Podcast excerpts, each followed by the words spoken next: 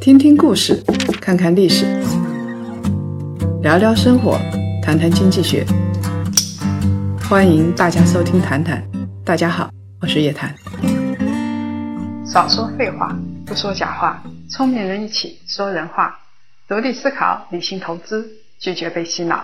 欢迎大家继续收听由叶檀财经与喜马拉雅共同推出的《谈谈》。最近啊。《欢乐颂》真是在热播，快要到大结局了。它盖过了另外一本电视剧，叫《白鹿原》。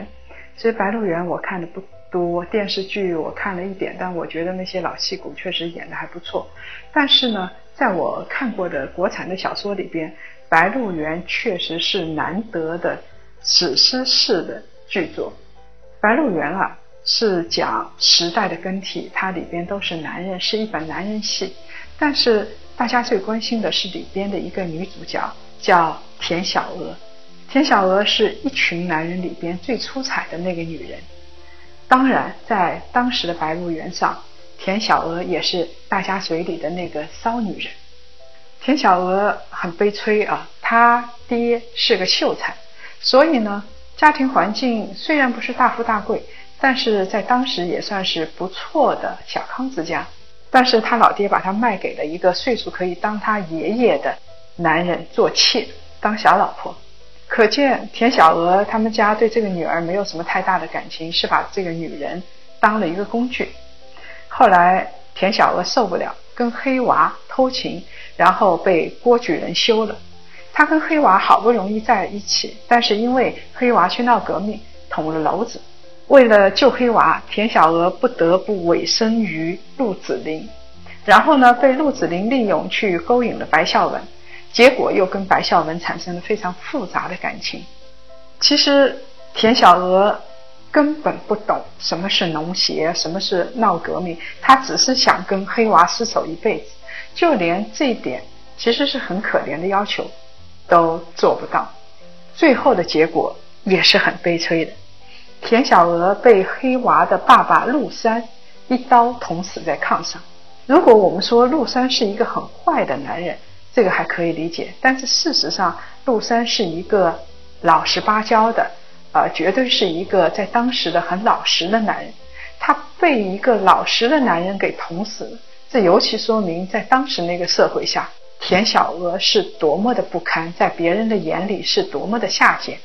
田小娥唯一的工具。就是她自己的身体，她什么财富也没有，一点原始积累也没有，这一点有点像妓女，因为妓女唯一的资产也就是她自己的身体，这是最原始的盈利方式。但很关键的是，田小娥在一定程度上还不如妓女，因为她连盈利都做不到，她的身体没有给她带来什么财富，只带来了贫传统社会、贫穷社会里。最臭的名声。那么田小娥的反抗也是非常原始。她老爹把她嫁给了郭举人做妾之后，郭举人有一点性虐待的意思。他娶田小娥的目的之一是泡澡，啊，这个泡澡当然我们也就不细说了，肯定是一个很黄很污的东西。然后是民间的秘方，泡过的枣子吃下去呢，可以采阴补阳。那田小娥。不敢当面反抗，但是她把枣子泡在自己的尿里边，第二天给郭举人吃。之后呢，很有意思，他做了妇女主任，提倡女人剪头发不再裹小脚，而且还砸死了糟蹋妇女的恶霸。看上去他是一个自主意识很强的人，他在反抗当时的传统社会。事实上，他的反抗是注定不会成功的，因为。你想想看，当时的白鹿原是一个非常封闭的、非常传统的农业社会，没有任何的一点文明的气息，就像一个房子一样，所有的门窗都关上，没有一丝缝隙可以让田小娥来透气。所以田小娥自己呢，其实他虽然闹闹革命，虽然当妇女主任，但是他自己是一个懵懵懂懂的人。他只是想过上正常人的日子，跟黑娃两个吃饱肚子养孩子。其实他是不想闹革命，他也不知道革命是怎么回事，也不知道革命会带来什么。一直到黑娃出事之后，给他的生活命运带来了巨大的变化，而他那时候大概有点糊里糊涂的意识到，这个革命对他来说到底意味着什么。像田小娥这样的女性，通常只有在最贫瘠、最封闭的农村经济中才会诞生。现在不要看过去的一百年，在贫困的山村里边，还是有这样的女性。她们通常父母是不会让她们读书的，或者读到义务教育结束、初中毕业，然后就开始出门。他们从出生开始就是一个工具，给父母赚钱的工具。而且呢，自己长大了之后，啊，经常会被换婚，给兄弟换个媳妇儿回来。这样的女人都是性工具，或者说是生育的工具。只不过呢。呃，在封闭的经济体里边，大家都在井里头，也没有人扒着井沿看一眼。这样的工具比较多，姐妹们大家的命运都差不多，所以也不会有谁觉得特别痛苦。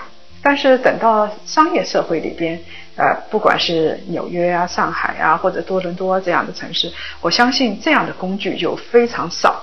所以从大的方面来看，如果说我们现在还是农业社会，如果说我们现在。面朝黄土背朝天，然后要土里刨食，时不时的来个饥荒。像田小娥这样的女性会非常的多。如果田小娥她生在现代的当代社会里边，比如说她在上海陆家嘴某个公司里边当白领，说不定田小娥她的英文名字就叫 Lucy。她不可能在一个一个男人之间来辗转，即使说这个人特别有特别的癖好。啊，她的男朋友很多，但是她不会被迫跟男人交往，或者被迫嫁给某个男人，肯定是她自己愿意这样子。即使在西方国家，西方国家也有相对贫穷的、落后的，然后比较封闭的地方，像西西里岛就是这样的地方。以前我们知道这个地方是出黑社会的啊，在有一本电影，我相信大家都看过。就是讲的西西里的女人，她名字叫做《西西里的美丽传说》。女主角呢是一个特别美的，我忘了她叫什么名字了。她在电影里边叫啊玛莲娜。玛莲娜呢也是这样一个被人看不起的女人，她不得不一次一次的出卖自己的身体，然后跟自己的父亲断绝了关系，被送上法院。最后失去了所有的财产，但是跟田小娥不一样的是，玛莲娜她有一定的自主意识，她是为了救自己的丈夫，最后呢，她还是跟丈夫在一起，这样的结局给大家有了一点安慰，因为像玛莲娜这样的女人，她不是彻底的糊里糊涂没有知觉的女人，她虽然出卖肉体，但是她的精神底线是存在的。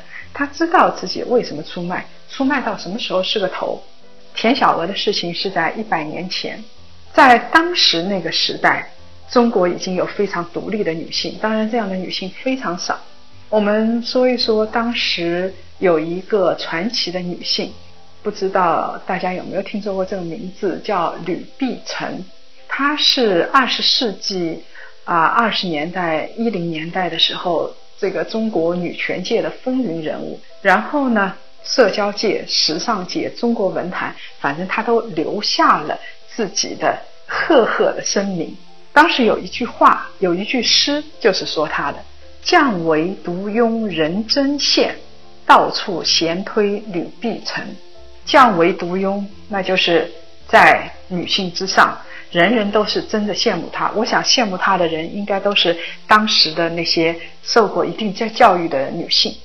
吕碧城是《大公报》的第一位女编辑，跟英达的曾祖父英敛之还有点关系。然后呢，也是当时女权运动的领军人物。她到《大公报》的第一首词，好像就是写的是关于女权方面的东西。然后她还创办了。京津冀一带最早的女子学校、女子公学叫北洋女子公学，所以她后来的命运也是挺传奇的。一九一二年，袁世凯啊担任民国临时大总统，当时吕碧城呢就被聘为总统府的秘书。到一九一五年袁世凯准备称帝的时候，吕碧城看着形势不对，他还是很有预见性，所以就辞官离京了。而且他离开京津冀之后，日子还是不不错的。后来到了中年之后去经商，而且晚年生活还是挺富裕的。当然，他也信佛，读读佛经。他没有家庭，呃，但是日子过得不错。而且他当时曾经有一句石破天惊的话，他说：“为什么没有家庭？”有当时的媒体记者，当时的报纸记者也问他：“为什么不结婚呢？”然后他就说：“生平可称许之男子不多。”也就是说。万人都不在他的法眼之内啊！但是他虽然没结婚，绯闻可是不少。呃，这个是独立女性，我想啊会有的会有的事情。呃，他的绯闻对象包括呃英达的曾祖父英敛之，还有袁世凯才华横溢的公子袁克文。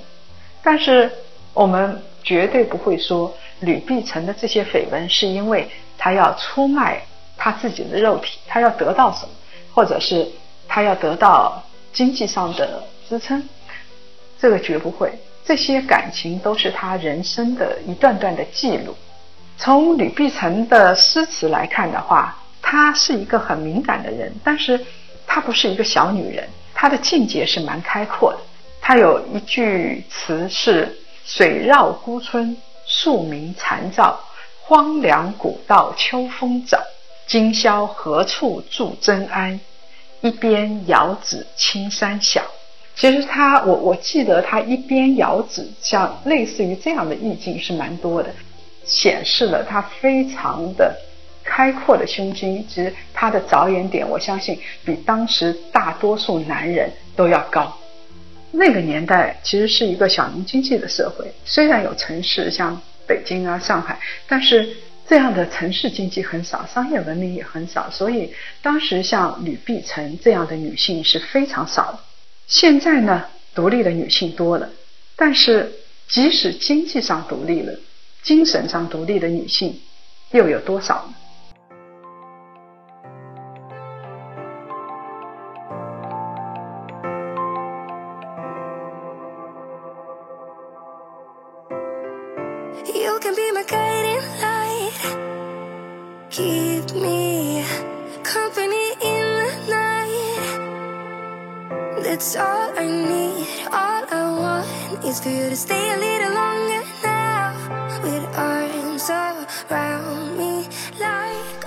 最近热播的《欢乐颂》里边有一个剧情引发了大家的关注，里边有一个小女孩叫邱莹莹，然后大家都昵称她，姐妹们昵称她小蚯蚓。然后呢，她啊跟一个男孩恋爱，那个男孩叫应勤，但是这个应勤知道她不是处女之后，就抛弃了她，起码是短时间内就跟她分手了。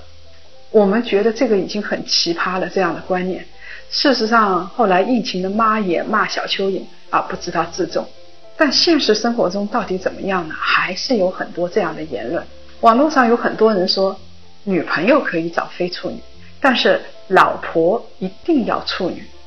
而且最后的结局，我我们看到大概是四十八集的时候，他那个结局也很有意思。这个小蚯蚓去找。应勤，然后找他的父母，表示自己不是那样的人，让他们道歉。但是他委曲求全，其实不是一个太独立的人，他很轻松的就原谅了应勤的妈妈。我相信在现在这个时代，还是一个男权时代。虽然独立的女性越来越多，我们喊了近百年的妇女解放、自由，其实我想大多数人没有获得真正的自由。现在我们经济独立了，而且像安迪这样的人增加了，生活在商业社会里边的女性还是被男人以贞操来捆绑，这个有一点受虐了吧？而且这本电视剧也很有意思，像《欢乐颂》这本电视剧也反映了当下很多人的想法。它虽然写的是都市女性，是五个在上海的女性，但是。它到了第二季的时候，这本电视剧真的失去了价值。它其实不管是独立女性还是不独立女性，独立的像安迪这样的人，不独立的像邱莹莹这样的人，我们发现它到最后都是在不断的谈恋爱的过程当中，而且把恋爱、把这个婚姻当做自己的支柱。我相信恋爱很重要，婚姻很重要，但是。当你所谓描写都市女性、独立女性，以恋爱为最重要的大头，然后是把这个作为一切的时候，我是觉得这个社会其实是你要说独立，从这本电视剧来看，独立在什么地方？我们经常说经济独立是人格独立的前提，这个没有错。但是呢，现在可怕的是，即使经济独立了。人格也不一定独立。我看到过一个案例，就是女孩子经济独立了，但是呢，她人格上、精神上，她总是依附于原生家庭，她总是不独立。她觉得违背原生家庭是一个天大的罪恶。在《欢乐颂》里边，最典型的就是樊胜美这样的人。我记得以前有一个女明星，无意之间披露了自己的私生活，她。这个女明星在微博上发表的都是对生活不断的抱怨。她为了老公流产过两次，在生孩子期间，老公劈腿。但是这个女明星很有意思的是，她选择了忍气吞声，忍气吞声，她不离婚，但是她还在微博上不断的抱怨。你如果想忍气吞声，就闭上嘴，不要抱怨。如果说，你要抱怨，就要想办法来解决问题，否则的话，你一辈子都在纠结当中度过。其实我们知道，受过伤的人，或者是看到风险的人，要止损。有的人精神不独立的人，他的天性是不会止损的。所以我们有一句话说的还是蛮有道理的，叫“可怜之人必有可恨之处”。他虽然可怜，但是呢。有时候真的不值得同情。他如果是啊，出生于封闭的乡村，然后没有受过教育，没有技能，这个我们可以同情他。但是有的人，他明明经济独立的，我不相信一个女明星经济都不独立，但是她真的很难说是人格独立的。这样的人不值得同情。很多遭遇到不幸婚姻的女性，并不是。她经济不独立，没办法离婚，而是他们内心深处有一种声音告诉他们说，不能离开这个男人。他们自己选择在婚姻中继续受折磨。我很赞同王小波先生的一句话。王小波，我觉得很可惜，死得太早了。大家去呃看看他的《沉默的大多数》啊那些杂文，到现在来看的话，跟时代都是非常非常契合的。王小波说过：“低智、偏执、思想贫乏是最大的罪恶。思想的独立让我们不依附于他人；经济独立呢，让我们不会依附于某一个狭隘的派别。我们认知自我，替自己做决定，为自己负责，不抱怨，不卑不亢，能够站在这世界平等对话。不管是男性还是女性，这都是人格的独立。”简单点说，对于女性来说，要尊重自己。即便受到大学教育或者是研究生教育，很多人张口就是女孩子只要嫁得好，而且结婚时候呢，向别人要一大堆东西，你是把自己当做一个商品来出售。而且被劈腿的时候，不要一味的妥协，应该勇敢。当我们我们很害怕，但是我们跨过这一道坎，当我们勇敢的时候。就知道，没有什么东西是不能度过的。当然，一个人具备独立人格，通常比较容易获得经济独立，因为这时候他的判断非常理性，决策的风险也比较小。在这一点上，男女都一样。我相信，一个不成熟的感性的男人，他同样不会获得经济独立。所以，女人独立的第一步是不要。把自己当工具，话又说回来，如果一个社会里边大多数女人都被迫成为工具，那这个社会肯定是一个贫穷、肮脏而不堪的社会。我相信，在中国很多时间，像民国初年、像清代那种时候，事实上就是这样的一个肮脏和不堪的社会。在以往每期的谈谈里边，我们总是提到女性独立。很多人说，你为什么老是要提女性经济和精神独立的问题？其实我们要强调的是，我们说的是所有人的独立，不管是女性还是男性。你如果男性不独立的话，你也会依附于某一个人或者是某一个家族，其实是一样的。我们追求的绝对不是什么女权至上，我们追求的只是平等，人跟人之间的平等，性别之间的平等。如果有一天我们看到这样的文章，或者是提到女性的话题，再也不会想到女权这个词，我想那个时候的社会就真正的平等。男人从来不需要一个男人节来凸显自己的地位，但是女人会有一个妇女节。妇女节的存在，恰恰说明妇女的地位不高，她的地位有待改善。这个有社会的原因，我一直说。以前在传统社会里，确实是社会的原因。像田田小娥那个时代，田小娥的悲剧绝对值得同情，这不是她自己的原因。但是在现在这个社会，尤其在都市里边，还出现这种事情，我觉得是女性自己的原因。好了，这一期节目呢就到这儿。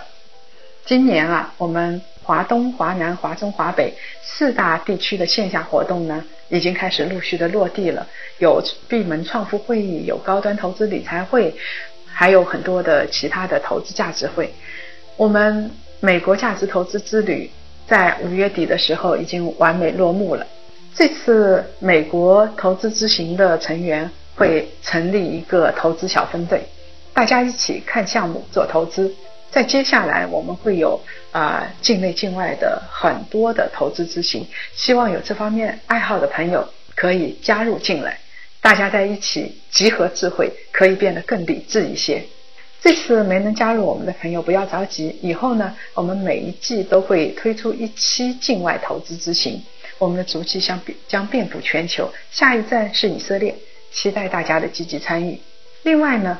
檀香学院的理财投资之旅的课程已经上线了，各位投资大咖和国学大师会陆续跟大家见面，还有自然科学家。我们的原则是，既要提供稳定的价值观，也要非常重用的工具。大家可以在夜谈财经公众号咨询课程信息。继续来分享两位朋友的留言，一个名叫安夏安夏的朋友说：“清官难断家务事。”我觉得他如果可以用规划企业管理的办法去解决这件事情，这个世界上铁石心肠也会自我保护。另外一位名叫开 M 三 R 的朋友说：“啊，这个名字我不知道什么意思啊，有可能这个名字里边就带有密码啊。”他说啊，像樊胜美这样的原生家庭，其实原生家庭我们不能选择，每个成年人。都无法回避自己的原生家庭，越是意识到这一点，越是能给自己正确的定位，规划自己的人生，并且跳出原生家庭的局限。我们不能把希望寄托在任何他人身上，这都是逃避走捷径。但是世界上的事情没有捷径可走，我们要做的是修炼自己，把非理性一点一点的抹掉。共勉。我相信这位朋友是和广大的女性在共勉。这个世界上。有含金汤匙出生的人，比如说 Trump，他就是一个含金汤匙出生的人。但是对于大多数人来说，我们的家庭不会太好，也不会太糟。我们的家庭是在平均水位，在这个水位上的这些家庭的子弟，其实都要靠的是自己，都是在竞争中前行。如果各位想了解更多财经经济类资讯，请搜索拼音谈财经。或者呢，关注微信公众号“夜谈财经”，下周五下午五点同一时间，我们不见不散。